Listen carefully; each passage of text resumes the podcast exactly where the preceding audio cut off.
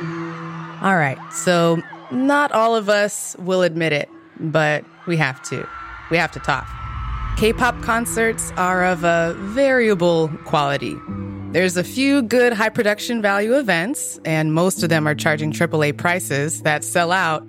But there are a lot of, frankly, mediocre shows. K pop profit margins over time have skyrocketed. As we all know, K pop is kind of taken over the world. But where is that going? We kind of notice a difference between the quality or the production value of the concerts we see in the videos in Seoul or Japan and the concerts we see here in the US. So we really wanted to get into like, what are we seeing here? What are we feeling here? And why is no one talking about it?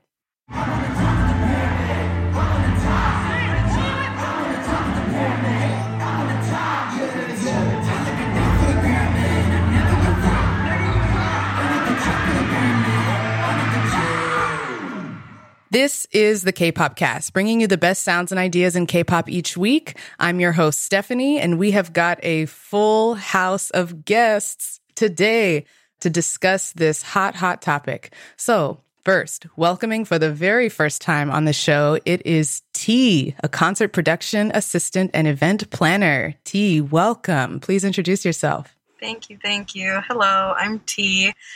I obviously, as stated, am a concert production assistant and event planner. I've been in the K pop concert industry for over five years, mainly in the West Coast.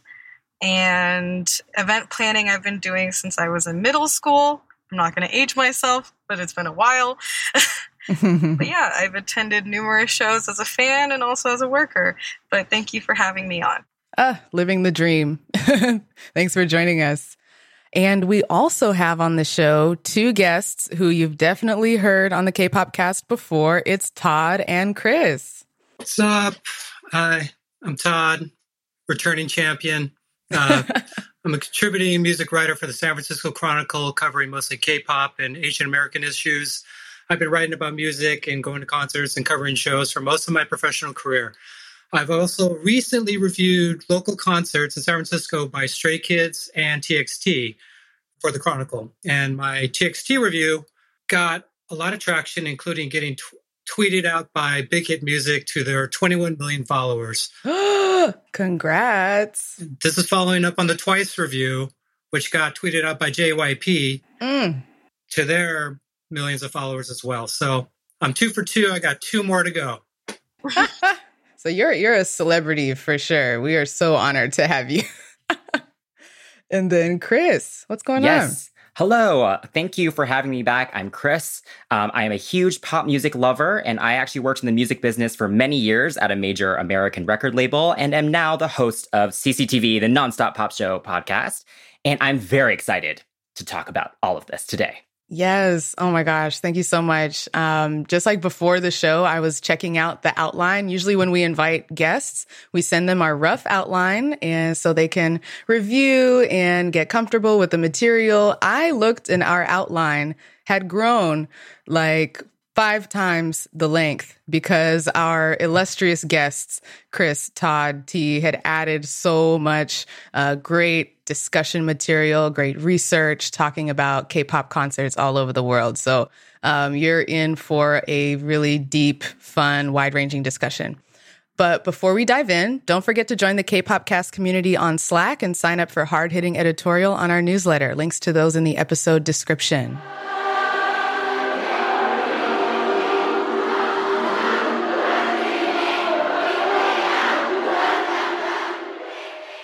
Okay, so diving in, I did a little bit of research here to find what people are saying online in the K pop community about concerts that they found a little underwhelming or disappointing. okay. And so just a couple of examples to see the discussion.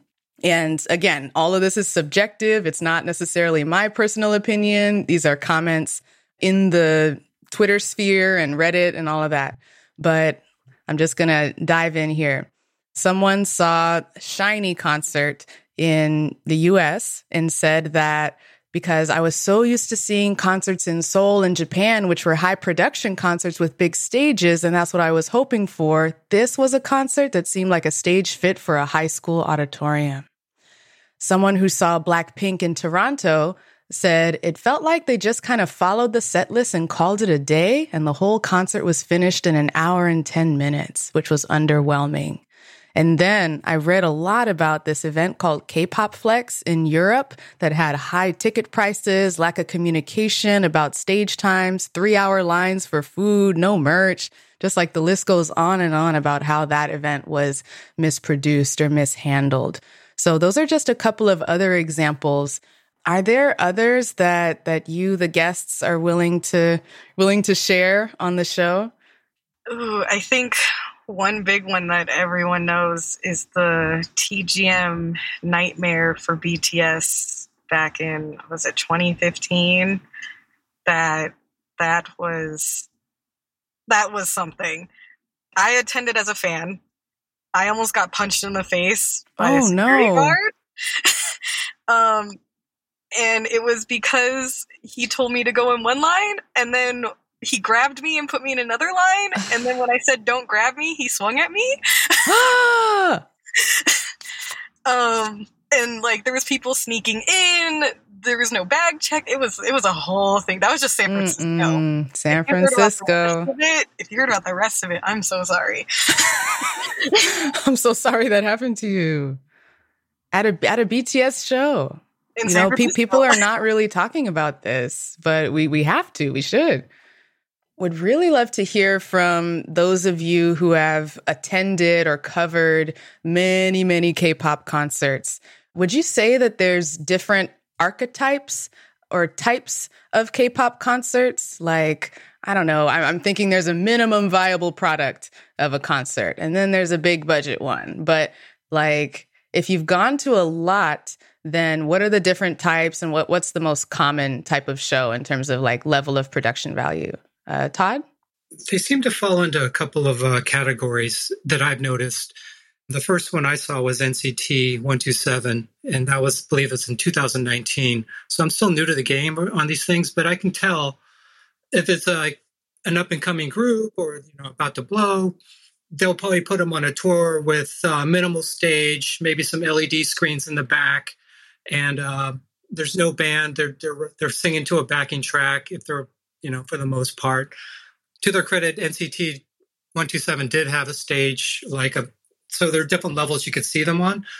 But if I can remember other shows, it was very much similar to a college talent show mm. or, or a county fair performance where yep. of a pop star or a country star would get up there, maybe maybe they didn't have a guitar or anything, but they would just go in there sing their songs to a backing track and a vocal assisted track. Mm-hmm. And this is this is a style of performance that we've come to take as normal.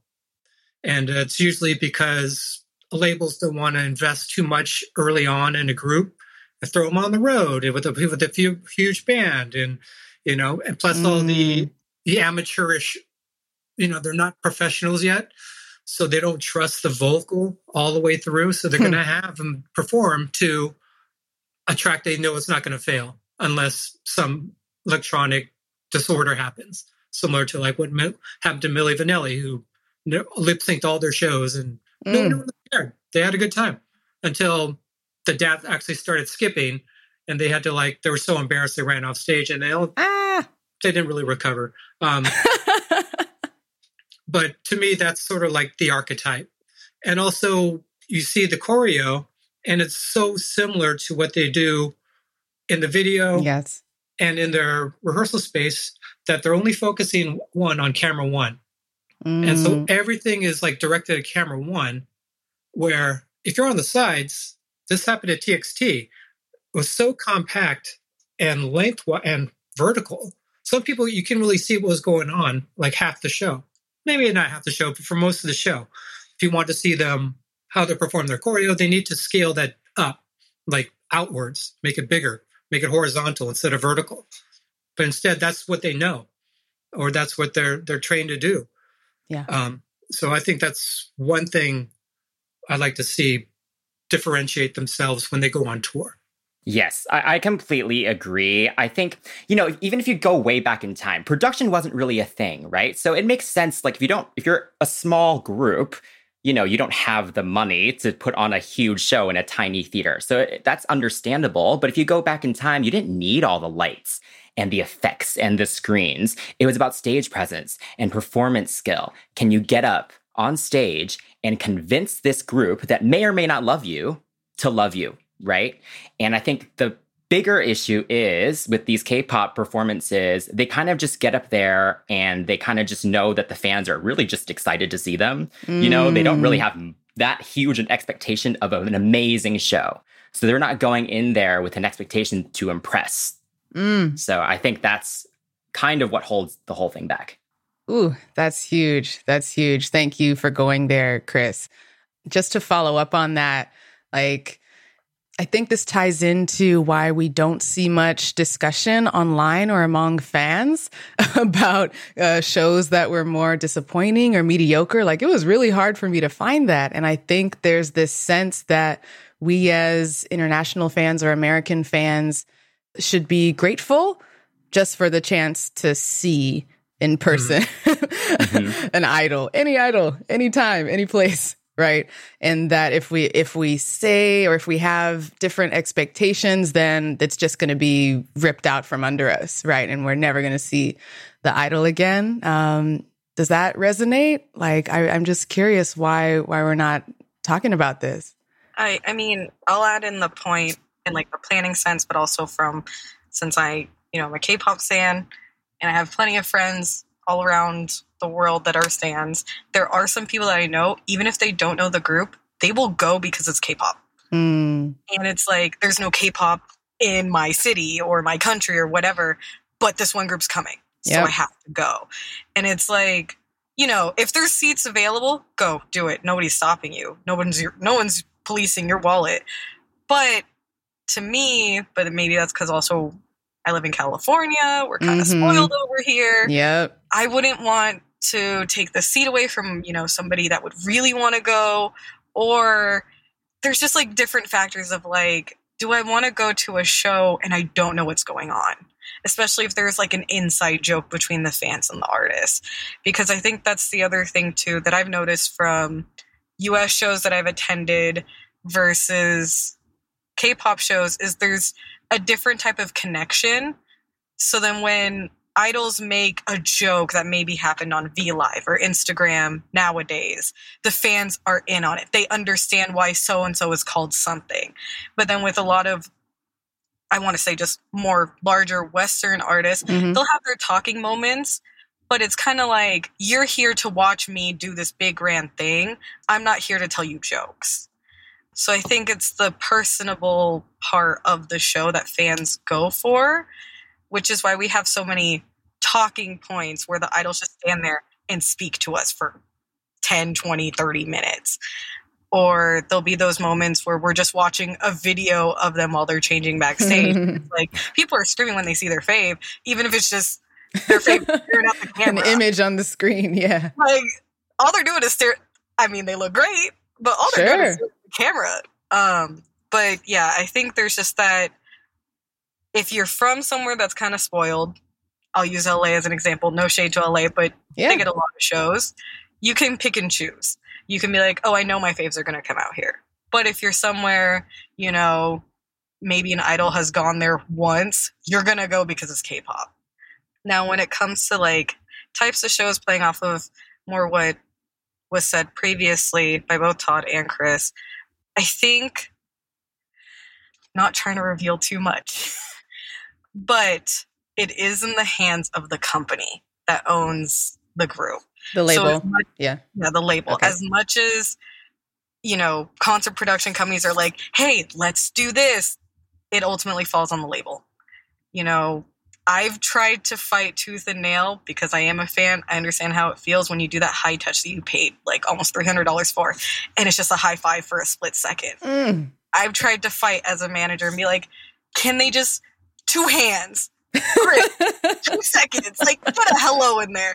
And the company's like, no, we got to get mm. through 300 people. And it's like, but these people play paid so much money. They look so pretty, so cute. They dressed up. They came Oh, out, and the label just says no. not my problem. Yeah, not the problem. They spent that much money. So there, there's a multitude of factors where the label kind of stunts the group and the show, and it makes sense. Sometimes it doesn't.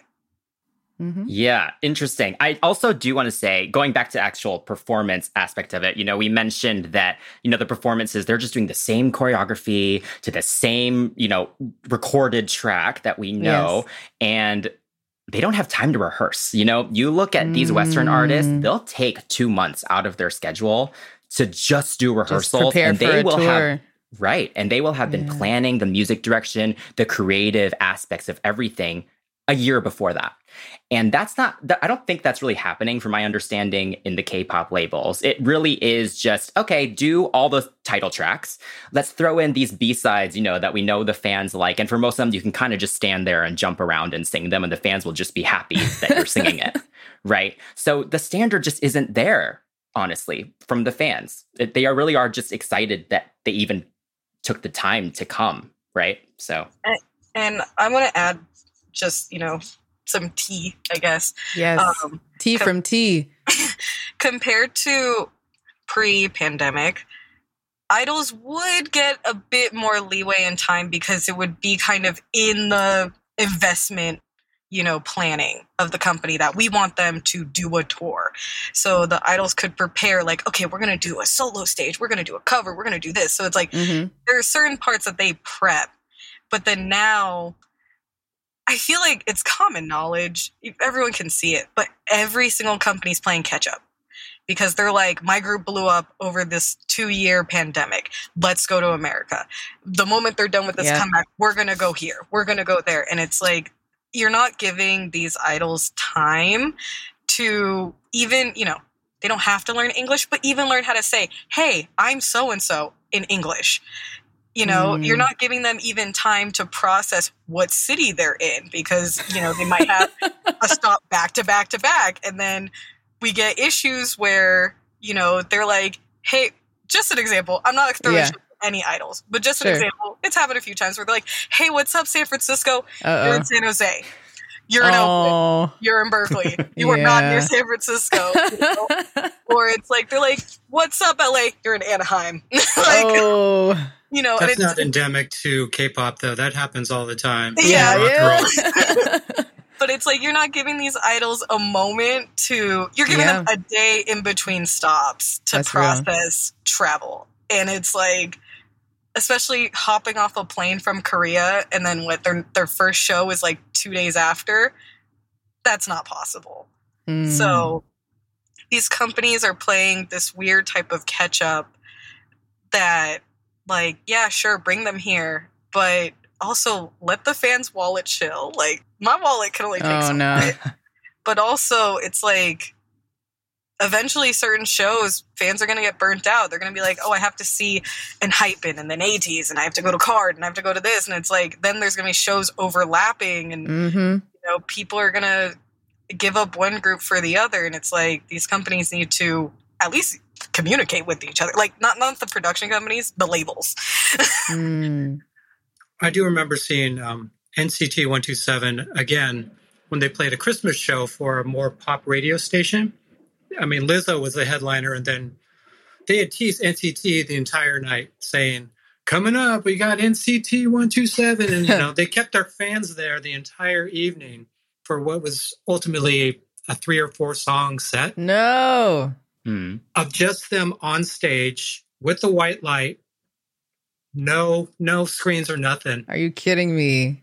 it was pretty ridiculous and i felt really bad for him because they absolutely dragged the fans through the entire eight group thing of kind of okay to middle to lizzo who's awesome of course yeah.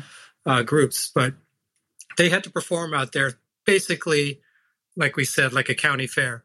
Just put them on stage. Here's you know the mic headsets. There's no live no live mics at all unless mark was addressing the, the crowd. But that to me did not make any crossover fans there Mhm. a lot of people stayed the entire night thinking wow why do these kids all have their their uh, light bombs and and they're all screaming, we, I got to stay for at least one or two songs to see what's up. And they saw and went, nah, this ain't it. Mm. And then, mm. they, you know, they walked out mm. and thinking like, that's what those kids do. That's what those kids like. Not, it wasn't an experience where there was an opportunity for them to present themselves in the way they're supposed to be presented. Yeah, it's mm. interesting. So I, I, worked at an American record label. So I worked with Western yep. artists. And when we were developing artists and they would be doing their first performances and their first gigs, we would say you go out there with two goals. The one goal is the people there that already know you and are already fans, you make them a bigger fan. And number yes. two, the people in the audience who are not fans, convince them and turn them into fans. Right. And again, this goes back to what I said in the beginning that need to impress. And I think that comes both from the artists, like the idols themselves, and the label, right? That motivation should be what drives them for these performances. Because that radio show was a great opportunity, right? To, to actually get a whole new legion of fans. And they didn't do that because they didn't take the time to figure out all the production and everything. So this, I feel like it's just, there's a missed opportunity because I think K pop is still relatively niche. You know, there's the people who are obsessed with it, and then there are the people who still see it from afar and, and, you know, maybe have only heard some BTS songs and that's it. And nothing is driving them to be convinced. And I think taking them to a concert, other than a few certain artists, most concerts they probably just leave just kind of being like, all right, you know, but no big opinion changed, unfortunately. Yeah, you bring up a really good point that you know setting the intention before the tour of like we are here to impress and when I think about K-pop and the mission of K-pop and the mission of these labels and what the big CEOs talk about all the time, they want to be taken seriously on the world stage. They want to win a Grammy. They want to impress Americans. Right? That's like what they live and breathe, right? So there's just such such a disconnect for me of okay, you you send your artists over here and then you don't do something with an intent to impress. You actually are doing something that appears to me, and like T, you kind of uh, hit on this. The intent is to extract as much money for as little effort mm-hmm. as the fans will accept. And I think the other thing too is it always falls on whoever the host production company is. Yeah. Because people don't nowadays a lot of fans are seeing it is the label. There are some shortcomings to some production companies. Every company is not perfect. But in the past, it would be like, you know, if group A came and they're under label Z, but then the show wasn't that great and the production company was kind of stuck between a rock and a hard place the fans are just like it's the production company's fault they yes. chose these venues they chose to do this they chose mm. to do mm. that it's like because i've been in that hard spot where i've had to separate you know and it's it's a little thing but it goes a long way because people do complain later on I had to separate friend groups because people didn't listen when I brought up group photos. And I say, get in groups of six. And then they're scrambling for the last second and then one friend gets left behind because oh. they can't count to six. There's six of you. Why? What, let's go. We gotta go. You, we can't wait for you to figure out who's gonna stand where for your bias, you know. But then it get it gets put on me or the company I work for because it's like, oh, well, she yelled at me, even though I don't yell, but like she yelled at me and I wasn't able to sit with my friends. Well, I told you the rules. You had 20 minutes to get yourself in a group. you saw your bias. But I also have to go with what the company says. If the company says go, go, go, go, go, I can't do anything about it. If the label is pushing us as a, we're just there to make sure the show happens. Mm. We don't hmm. set up the lights. We hire a crew for that. We we just pretty much are like if you've ever done, you know, a homestay, like a study abroad or know people that have, we're the host family. we're just the, you know, uncle, cousin, aunt that brings you over here, goes, here's some food, go say hi to your friends. Okay, have fun on your way back to Korea. Like that's all the mm. production companies really do. Is we're that's that's an important role. I wouldn't say yeah, it's it's nothing. It, well, it is, but then it's like if the parent, but you don't have you don't have decision making power. Yeah, Okay, got it. This is yeah, it's really interesting. I don't think we've ever had uh, someone from the production company on the show, so it's it's really exciting to get that perspective. Have you also worked on American artist shows? I'm trying to get a compare and contrast here. Of like, did did the same issues occur across the cultures? I have. I personally have not. Okay. But I've had plenty of friends and family who have. I've even my mother has planned like a big I won't say what company doing what, but like a company outing that included a lot of American artists. So the thing is, I think it's it's your home. It's your home country. It's your home. So it's going to be a lot easier to work with who you know is local to you versus bringing someone to Korea like my own company that I worked for for many years did not know how big California was until I told them one day, "Oh, I'm going to drive to LA for you guys. Uh, I'll see you in like eight hours." They're like, Huh? "Huh? Huh? yeah. big?" And I'm like, "Yes, California is that big." They're like, "It's not like an hour away." I wish. And they're like, "How much is gas?" Oh, you want? You sure you want to reimburse for gas?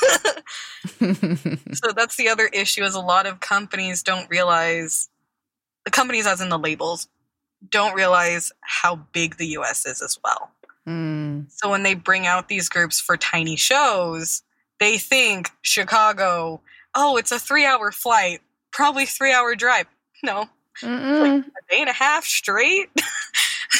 so that, that's that's the other issue with planning these shows is the labels stunt the production a lot because there isn't I guess like a good amount of research done before coming here. We've brought up TXT in the past. I saw a lot. I, I love TXT. I saw a lot of MOAs complaining these venues are too small, which Yes. they were. You know, other groups that have come recently, P1 Harmony, for example, venue, in my opinion, was too small. What's the point in selling out if, you know, the venue is just like a thousand people, maybe 2,000, but you can easily do three, 5,000. Interesting. I, I will just kind of counter that a little bit because from a, a from the labels per- perspective, from the marketing perspective, it looks really good when you sell out a tour. So Yes. you booking out and selling out a small venue. I mean, you know, and you're still making money, right? So it also just adds to the anticipation and it just adds to the success of, of what it looks like um, because it never looks good when you book a large venue and you don't sell it out and you have to awkwardly do the block off with the blankets. So um, the TXT, I, I went to the TXT concert too. First off, I will say I luckily got to go for free, but the people around me paid hundreds or even thousands of dollars to get Mm, into yeah. that show. So yes, that show definitely should have been in a bigger venue, but I think because those people knew how exclusive it was, it kind of even added to how hype everyone was. Like they felt lucky that they got to be in that room. So Mhm. I think that that's just the counter to that, I guess. That's a good. That's that. Yeah, it's it's a good point to kind of bring us into the ticket sales conversation, right? Is it fair to charge a AAA price, hundreds of dollars, for a small venue with no props, lighting, like live band? It, it like what what? How, I love how Todd described it, like a college. What do you say? Talent show. a college talent show style of performance like is the, i mean sure the label wants to sell it out and look good is that fair to the fans charge that much for that experience I feel like if the they'll charge what the market will bear, mm. and Mhm. and I feel like a lot of these uh, supporters are used to getting gouged on tickets. Similar to you, Chris, I went to TXT and I had to cover it for the Chronicle, so I was covered with my press pass. So I was asking people around me, "It's like, how'd you get your tickets?" And they said, none of them said that they got them the, the old-fashioned way, which is like, Mm. you know, they they went through the thing. It was all through resale, Mhm. and I'm like, oh my gosh, it's so sad because who knows how much they paid on top of what the what the market price was. I mean, Mhm. it was probably in the thousands easily, and Oh. that is. I, I don't know if it's going to like at some point level out because there's all this demand now because of the last two years. No one's been able to do anything. that yeah, well, you know, we're going to price these at 225, 250 and then, you know, of course it gets flipped for you know, three times, eight times as much. Mm-hmm. And I'm just waiting for that to see how those the mathematics of, uh, change, if at all.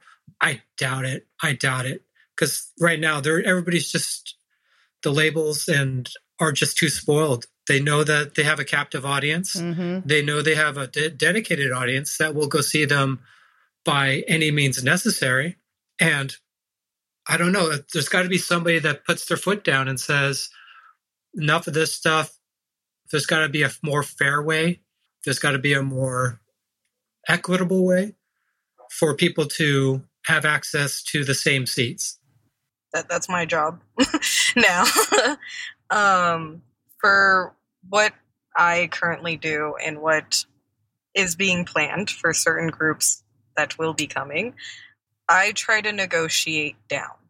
So, as you brought up, Chris, selling out small venues, great idea, amazing idea. It's honestly one of the best ideas. But it's also like, how do we convince certain companies to go to certain places that they've never been to before because mm-hmm. a lot of companies think New York, Chicago, Texas, California. That's mm-hmm. it. That's where all the K-pop stands live mm-hmm. in the West Coast or well, the West. That, that's where they all live and it's like no, there's Canada, there's Mexico, there's Puerto mm. Rico, there's all these other, you know, and then you have the entirety of Central and South America after that. You guys are forgetting. And it's like yes, it costs money for the staff, for both the label and the production company. Obviously, it costs money for the idols, the visas, the flights, the venues, and all that.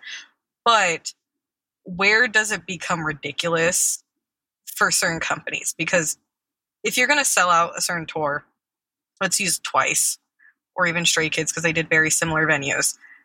That was easy money. They sold out, you know. So it's a it's an arena tour. But then when you're putting in, I'm not trying to throw shade to certain companies I haven't worked with, but mm-hmm. when you're working with Group A and you put them in a small venue that's like 2,000 seats, and you say high touch is $200, not including taxes and fees. Why are you pricing a high five for $200? Especially when I have to wait in line for over 12 hours high touch if if it's going to be anything like that maybe 120 because obviously i'm going to be in the front or near the front. The more expensive ticket and this comes into where like line management and all that for venues and staffing tours and everything just becomes very complex. People that pay the most should be in the front but that obviously doesn't include resale. Um, the resale issues i think companies this is me having a membership for certain groups that I like, use our membership. I didn't pay X amount of money for a year membership if all I'm going to get is bonus content on your platform. Mm-hmm, mm-hmm. If you if the Korean fans, fans in Japan, other countries in Asia can use that membership to get exclusive access and truly exclusive access to ticket sales, it's not that hard to have it over here. They failed to do that for TXT. They're probably going to fail to do it for ENHYPEN because the Ticketmaster site does that stupid platinum whatever. Yeah, yeah. That has never worked for me. Uh, oh, yeah. and the surge pricing. The surge pricing is oh, the yeah. worst now. Yeah. Yeah, and they, they try to say it's based off of market. Like, no. As much as I love whoever, I am not paying six thousand dollars to be fifth row no, you cannot convince me to do that. So I think it's like if companies are going to give us these memberships as fans, use it. It's not hard. It should be worth something real. Also, don't use Ticketmaster. I know some venues we have to uh. use Ticketmaster, but yeah, we haven't even talked about Ticketmaster and just like. uh, no, I have this. They're a monster. I had this whole thing. It hurt my feelings little tangent. I was picking up people from the Red Hot Chili Peppers concert because I do Uber on the side. and I overhear one of them say, "Yeah, we got our floor seats for like two hundred dollars," and I'm like, I had someone yell at me when I was working a tour recently, a K-pop concert, that she spent four thousand dollars on the same seat for that K-pop concert. Mm. Both were resale. That does not Hmm. make sense to me. And they both said it was that platinum ticket resale, whatever. So it's like, why is Ticketmaster or and also just the K-pop companies, the labels, accepting that that platinum whatever? That's an empty seat if somebody doesn't take it, and it's going to look really embarrassing. The unfortunate thing, though, is that that woman did pay four thousand dollars for that True. seat, right? So that that's the problem. Is people are complaining about it, but they're still willing to do it. So on the, the company's end, they're just like, "Great, we can put these Great. four thousand dollars. got the money. Yeah. we don't. They don't care if they complain, right? So that's the unfortunate aspect of it is that the fans are are just spending all their money, you know, and they're willing to do it still, at least right now. yeah the the ticketing scale whatever these companies are on right now there's certain companies that only see money i'm not throwing shade if you guys want to guess you can guess hmm um, there's other companies where it's like you know you learn with whatever group you're working with. Some groups you're going to price higher because it's either a bigger venue a bigger production or you're offering more.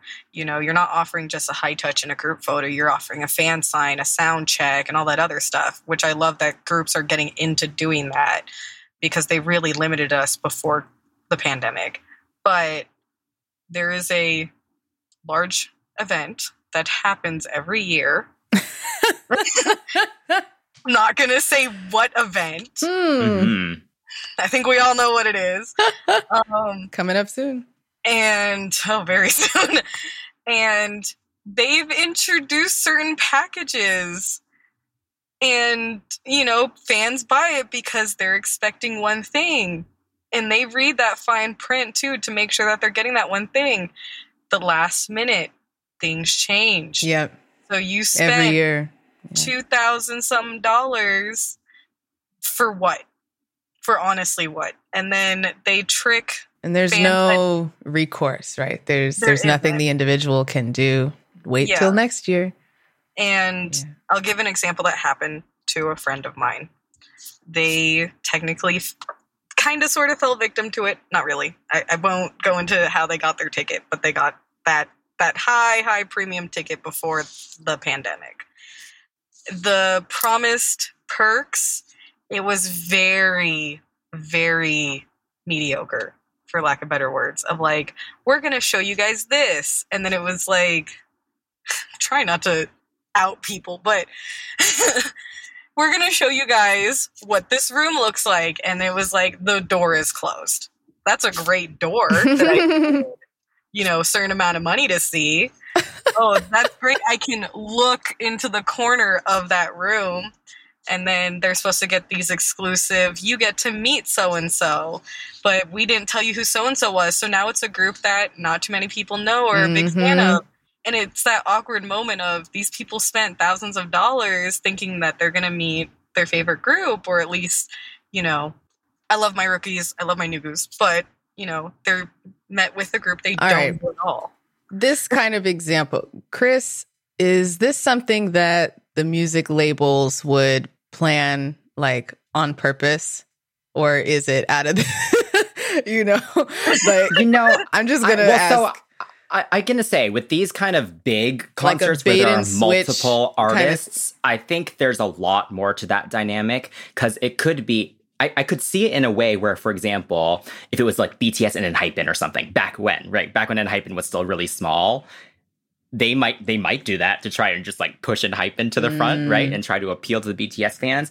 But a lot of a lot of these big shows, they have artists from all different labels, who, Mhm. and they might not even really be talking. So I don't, I don't think that that would be something they would plan together like that. I think that's more of a, unfortunately, that company maybe just making promises that they didn't yeah, actually have set in stone with these labels. Mm. Yeah, it's also a lot of that company um, when it comes to this big event they Mhm. rely a lot on well we said you're going to meet a group we just didn't say who and it's like okay but could you at least just like Yeah, that's Not- disingenuous. you know, can you give me like a hint? Say like it's going to be a rookie group.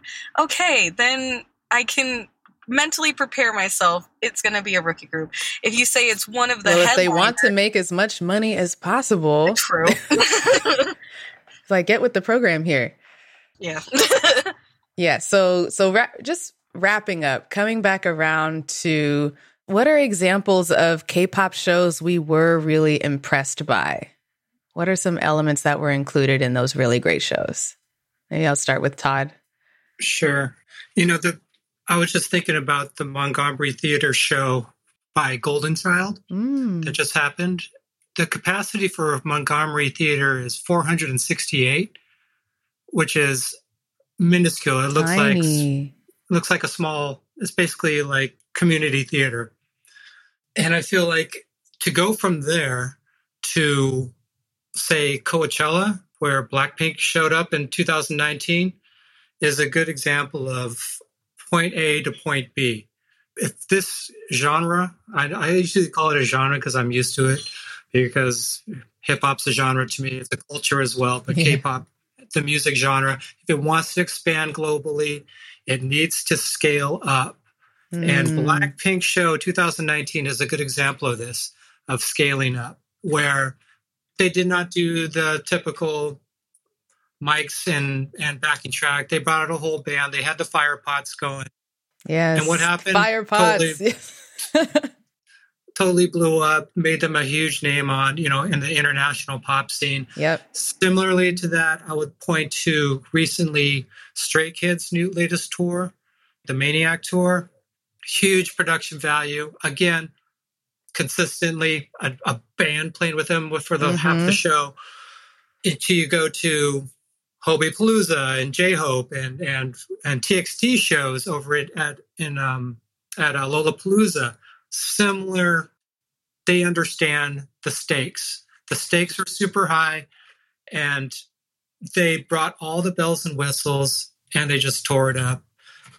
To me, those are the ones that are going to be that's going to stick with you and say these guys are ready for it. Mm. This is the this is the next step. This is if they want to be viewed in that same echelon as their heroes, as the the Michael Jacksons, the Ushers, Right. whoever. Those are the stakes. This- This is what they need to do. Yes, completely agree. And I think if you look at Michael Jackson and all of those artists, what I think the biggest difference is that they did with their shows is the music direction. It's about the music. And I get it. K pop is a very visual genre. But at the end of the day, a concert is about the music. You need a music director that can change these songs and make them special for this tour, make them interesting. They don't need to be crazy remixes or anything. They don't need to be brand new versions, but give us a guitar riff, give us a dance break, you know, give us Something. something special, right? And so I think, yes, you don't necessarily need a band, but I love a band. So I think everyone should tour with a band. I think they Um, should have a band. yeah. And first off, slight tangent, but going way back to 2016 when I saw Yes. Infinite, they did a tiny, tiny venue in New York. They could barely all fit on the stage because they had a band behind them. But wow, the arrangements, they were so electrifying. Just having live drums, a live guitar, it really Yes. does make a huge difference. And so I think that's the big thing is you need a real theme to the show musically. The music should be the number one thing. And then on top of that, I know we've been talking a lot about the labels and the companies and everything, but honestly, the artists obviously they're the ones performing. So a lot Yeah. of it is on them too and I'm going to be honest, having seen a lot of K-pop shows just this year, they need to step it up like in general, Mm. in general. And I know that I may it. get a lot of hate for that, but K-pop has become even more reliant on the choreography now. It's gotten way harder and they as we said, they just kind of do the same choreography and everything. But the problem with that is then they don't develop a natural charisma and that stage presence, right? Like when I saw TVXQ at SM Town, Ugh. I didn't really know them. I didn't really know them that well, but they just stood on stage and you could feel their Mm. power, their presence. And I can't say I felt that with many artists recently. Oh my god, that's like Um, when I saw Rain perform in Las Vegas. He could just stand there and look and smolder. you know? yes. True and that's what Michael presence. Jackson has, right? Yeah, that's what yeah. Beyonce has. That's what Lady Gaga has. That's what all of these, you know, global superstars have. And unfortunately, because they're so focused on the choreography and everything, it's just, yeah, it, it's just not there. The development is not there for the performance. Yes, thank you for saying that. I, I also think like when it comes to big production, small production, as much as it obviously falls on the music itself, I also think it it's that connection of fan and artist because there's some groups I've seen, some groups I've seen videos of where it just seems like they're dancing in like a fishbowl. Like they're just, you know, they're doing it as if they're on their online concert and they can't see the fans anymore. Mm, But when you Mhm. get that personable artist like Stray Kids, I went to, I brought my brother to twice, and you know, those girls were waving at people in the balcony, even pointing at them and saying, You in this outfit, you know, calling people out. wow, When I went to Ghost Nine, unheard of. you know, those boys were like, and it was a tiny, tiny venue for Ghost Nine. I just went just because I won tickets. I didn't know them that well. And they were super sweet, pointing at fans, saying hello, and, you know, having that connection with the fans. And it makes you want to enjoy the show even more because it's like, oh, they actually care that I'm here watching them. It's not just, let me do what I've been doing on Inkigayo for the past three weeks. You know, let me Yep. just do what the practice room is. There's those moments of like waving to fans, playing games with fans. You know, if they play rock, paper, scissors or give them a heart in their video. And just having that, also just taking a break from the song to do that to a fan. You know, take just stopping Mm, that choreo for a split second to be like, oh, that's a funny sign. Let me point and laugh at it and show that fan that it was funny instead of just, I'm going to be deadpan, do what I have to do so the company doesn't yell at me later on when I'm backstage. Mm. Because there's some groups, I'm not to, I love all groups equally, but there's some groups where I'm like, you look kind of scared to be up there. Are, you, are you sure you're, you're ready to, you know, go on tour if it looks like certain choreo or certain songs or certain staff scares you to death. So I think that's the other thing too is when they go on these tours, festivals, they need to have those moments with the audience as well and engage them. Like J Hope did a great job. When I was watching that live feed, I felt like I was there because he was telling people everywhere with over 100,000 people there to like make some no I'm not going to say what he actually said, but make some noise, you know, well, now we know. yeah. but it's like he told us to like even on live stream go crazy and it felt like i was there because of his energy and how he was interacting with the audience so i think that's what makes a show and that's what really like makes spending even a crazy resale price worth it is the artist themselves if they're gonna give me everything if at the end of the day they're also like that was great Stray Kids Oakland, one of the best shows Mhm. I went to because Oh, I'm so sad I missed I'm that. Mhm. hearing I could not hear for three days after that. It's a great sign. Yes. Well, thank you so much, everyone, for such a deep and broad discussion about concerts across the US and the world. Uh, I learned so much. And yeah, hope you had as much fun as I did. Why don't we end by having each of you go through and plug your profiles, your links, what you want to share with the K pop cast listeners? About Chris? Let's start with you. Sure. Yeah. Thanks again for having me. Check out my podcast, CCTV, the nonstop pop show where we discuss pop music and music business from all across time and the world. Um, and we're on all platforms and also at CCTV Pops on all socials. Thank you. How about T next? For sake of privacy, I'm not really going to plug anything. Um, please continue Aw, to listen to K-pop Cast uh, and support all your artists wherever you are. Go to a show because you never know. I became a ghostie after going to Ghost Nine. I went to Vanner and became one of their fans too, and I that was just a, a thing. Um, yeah, to go support any artist if you have the opportunity to do so. It doesn't matter if it's K-pop, anything. You'll have fun. Have the time of Mhm. your life. And Todd? Uh, hit me up on the socials, Natto Todd, at Natto Todd, N A T T O T O D D. Thank you again. You can find me on Twitter at sparker2 and you can tweet all of the K-pop cast team at the K-pop cast. Thanks so much, everyone.